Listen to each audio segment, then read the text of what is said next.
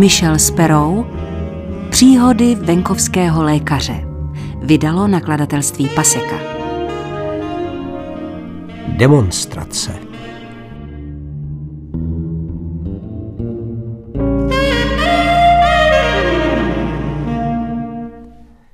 Mou pozornost odvedl chlap sedící naproti, který se choval strašně divně. Pořád si potichu mumlal něco výhružného, což není v Paddingtonu nic tak zvláštního.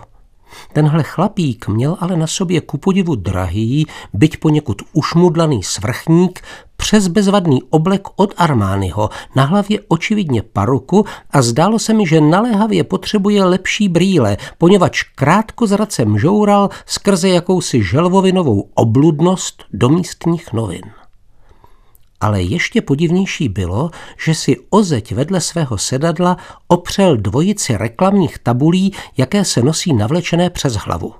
Na jednom jsem četl slova pryč s konzultanty v nemocnicích a na druhém poněkud výhružnou řečnickou otázku, proč pořád čekat, až přijdeme na řadu. Deset minut na to se začaly dít zajímavé věci – tak především doktor Frankham se opozdil, takže prvního pacienta by mohl vzít nejdřív se tři čtvrtě hodinovým spožděním.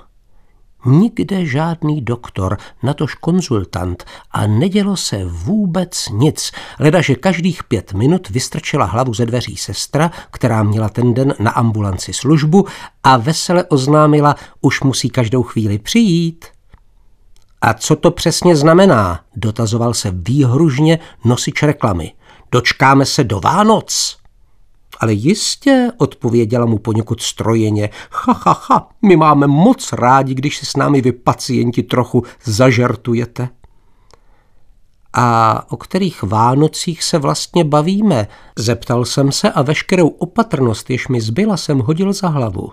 O letošních, příštích nebo některých z těch dalších. Nosič reklam na mě pohlédl a pak mi pěstěným ukazováčkem pokynul na volné místo vedle sebe. Na slovíčko, mladý muži, vyzval mě velitelsky a když jsem se na něho nemálo podezíravě zadíval, dodal, buďte tak laskav. No co, když už jsem začal, pomyslel jsem si a loudal se k němu zvědav, o co mu jde. Přiložil si Niku kertům a za nimi zašeptal Co byste řekl menší demonstraci? Demonstraci čeho? Zeptal jsem se také šeptem. Proti tomu čekání, odpověděl a na mou dětinskou ironii nereagoval. Ukážeme tomu bohorovnému panstvu ze špitálu, zač je toho loket je na čase, abychom jim my pacienti dali najevo, že se už nehodláme šmírovat s takovým přezíravým zacházením. Musíme je přimět k tomu, aby své povinnosti brali odpovědněji. Teď je ta pravá chvíle, abychom spojili své nevyužité síly, načerpali podporu z vyborcovaného veřejného mínění a vedli mlčící většinu ve velkolepém povstání ulicemi Londýna. Je nás tu jenom sedm, připomněl jsem mu šetrně. Osm. Opravil mě pohotově, když se k naší věci připojil další budoucí rebel. Vzal tabule popsané hesly a jednu mi podal. Kde je váš dobrodružný duch? Jdete se mnou nebo se necháte navždy utlačovat nepřáteli lovu a svobodného projevu, těmi, co nutí všem našim dětem povinný rybí tuk? Ne, chtěl jsem rázně odmítnout, vůbec s vámi nejdu, ale tu otázku vyslovil tak naléhavě a autoritativně, že se proti celé akci nedalo nic namítat. Tak jo, vyhrkl jsem rázně a vstáhl ruku po desce. Ano, veďte nás, pane, ať jste kdokoliv a zjistíte, že jdu těsně za vámi. Výborně, pochvaloval si a oči se mu šibalsky zaleskly. Vložme se do toho celou bytostí. Natáhl ruce před sebe a začal pomalu tleskat. Ach, proč pořád čekáme, zapěl plným baritonem. Proč čekáme? Ach, proč pořád čekáme, připojil se k němu kdosi nadšeně a k své naprosté hrůze jsem si uvědomil, že jsem to já. Začali se přidávat ostatní, nejdřív nesměle a potom s plnou vervou a pak jsme vstali jako jeden muž a vydali se na pochod. Kráčeli jsme sem tam po ambulanci a hrdě provolávali svůj záměr, pak jsme se pustili nejbližší chodbou k urologické klinice a postranním vchodem jsme vítězoslavně vrazili na jednotku intenzivní péče. V čele naší nesourodé skupiny kráčel náš vůdce, velkolepý a neohrožený a z plných plic nadšeně skandoval a já hned za ním a téměř všichni jsme tančili a vykřikovali a tak jsme směřovali ke vchodu do nemocnice. Kolem jdoucí se zastavovali a zírali za námi. Bylo to šílenství, naprostý zmatek. Bylo to nádherné, neúctivé, chaotické, velkolepé a zároveň nesmyslné. Muselo to skončit nezdarem. Podržíte mi to prosím na chvíli, obrátil se na mě náš vůdce a podal mi transparent, který asi dva bloky od márnice vylovil z kapsy. Musím ještě něco zařídit. Pryč s profesorem ortopedie, četl jsem nahlas a démonicky se šklebil. Zvedl jsem transparent do výšky a opět se rozespíval a roztančil a dál povzbuzoval stále se zvětšující průvod, až se mi náš organizátor najednou ztratil z dohledu, kde si u sběrny vzorků stolic bezprostředně sousedící s oddělením gastroenterologie a já jsem se najednou ocitl sám v čele snad několika stovek demonstrantů a v rukou jsem svíral transparent, který mi tak důvěřivě svěřil, jako by na něm závisel můj život. Rozhledl jsem se kolem, poslední zbytek opatrnosti hodil za hlavu a směle vyrazil chodbou. Ostatní mě slepě následovali, neochvějně poslušní jako krysy a děti z Hamelnu, táhnoucí za krysařovou píšťalou a pak jsem spatřil profesora chirurgie, jak chvátá chodbou přímo proti nám a to těsně předtím, než uviděl on mě.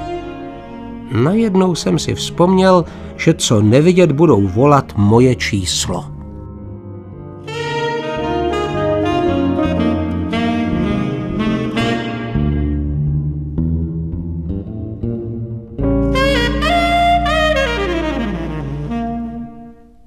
Demonstrace pacientů probíhala na chodbě dál. Zhluboka jsem se nadechl, zoufale se rozhlížel a pak jsem spolkl svou hrdost a krytý dvojicí zřízenců směřujících s plnými lůžkovými mísami do umývárny jsem se vytratil. Když už se zdálo, že vzduch je čistý, pokorně jsem se vplížil zpátky na ambulanci, konec konců sáska je sáska, a zjistil jsem, že jsem tam jediný pacient. Za chvilku po mém příchodu se vynořila ze dveří sestra a radostně oznámila, fronta se nám nějak zcvrkla, že? Co jste s nimi provedl? Odvedl jste je na protestní pochod nemocnicí? Ha, ha, ha. Ano, odpověděl jsem pravdivě. Vy jste ale šibal, odpověděla vesele. Tak pojďte dál, Marku, jděte rovnou do ordinace. Byl jsem v pasti. Už jsem viděl titulky Student vydávající se za karibského Černocha v čele demonstrace ve fakultní nemocnici. Vstal jsem a chystal se vzít nohy na ramena, jenže sestřička mě vesele popadla a vedla mě bránou zatracenců rovnou do záhuby. A Marcus Jenkins, pravil plešatějící muž přede mnou vytříbenou úsečnou angličtinou absolvent na Eatonu. Vyrozuměl jsem, že vedete život omezený škodlivými účinky vnitřně poškozeného kolena.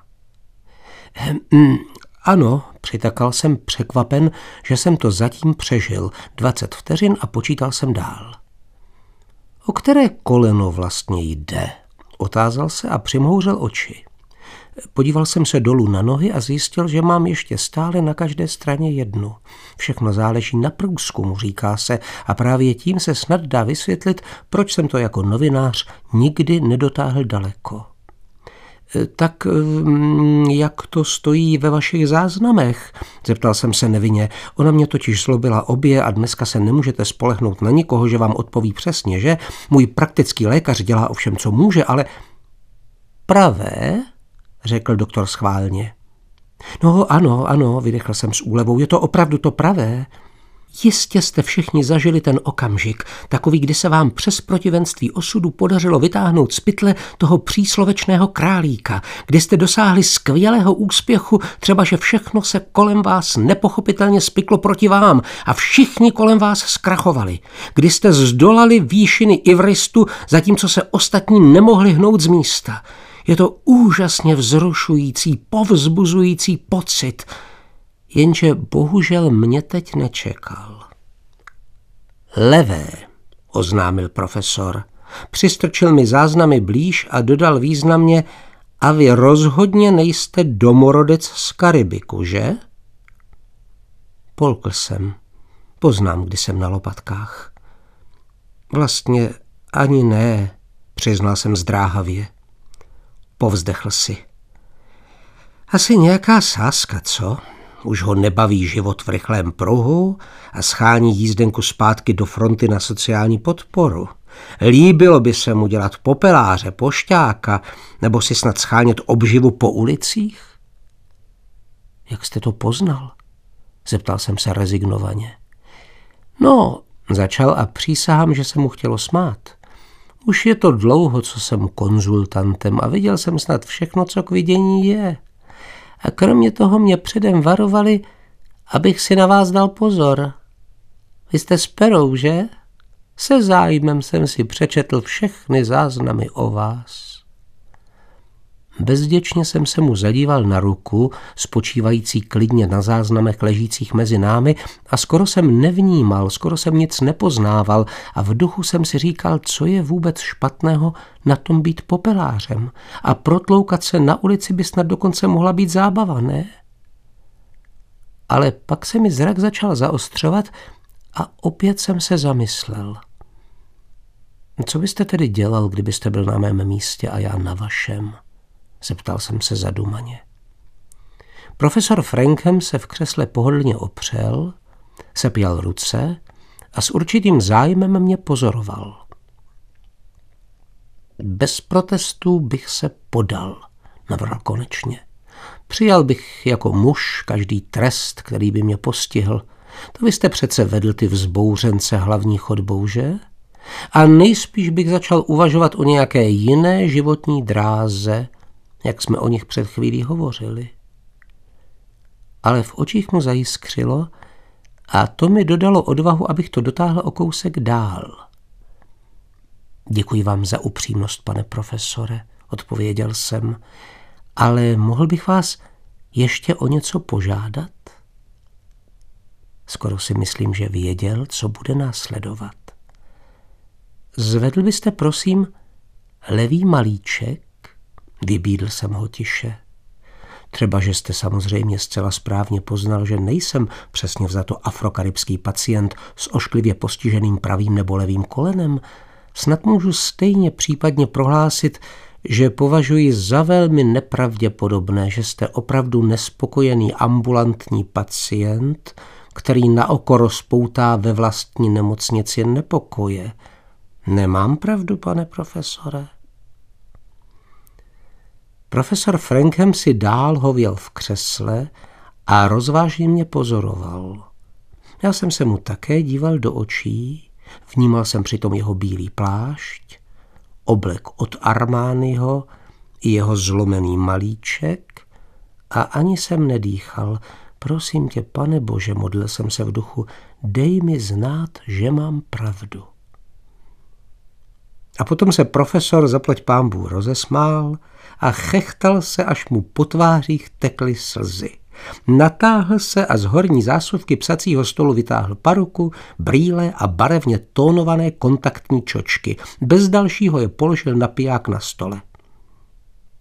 Vsadili se se mnou, začal zvolna a culil se od ucha k uchu o šest bedínek špičkového šampaňského, že mi to neprojde.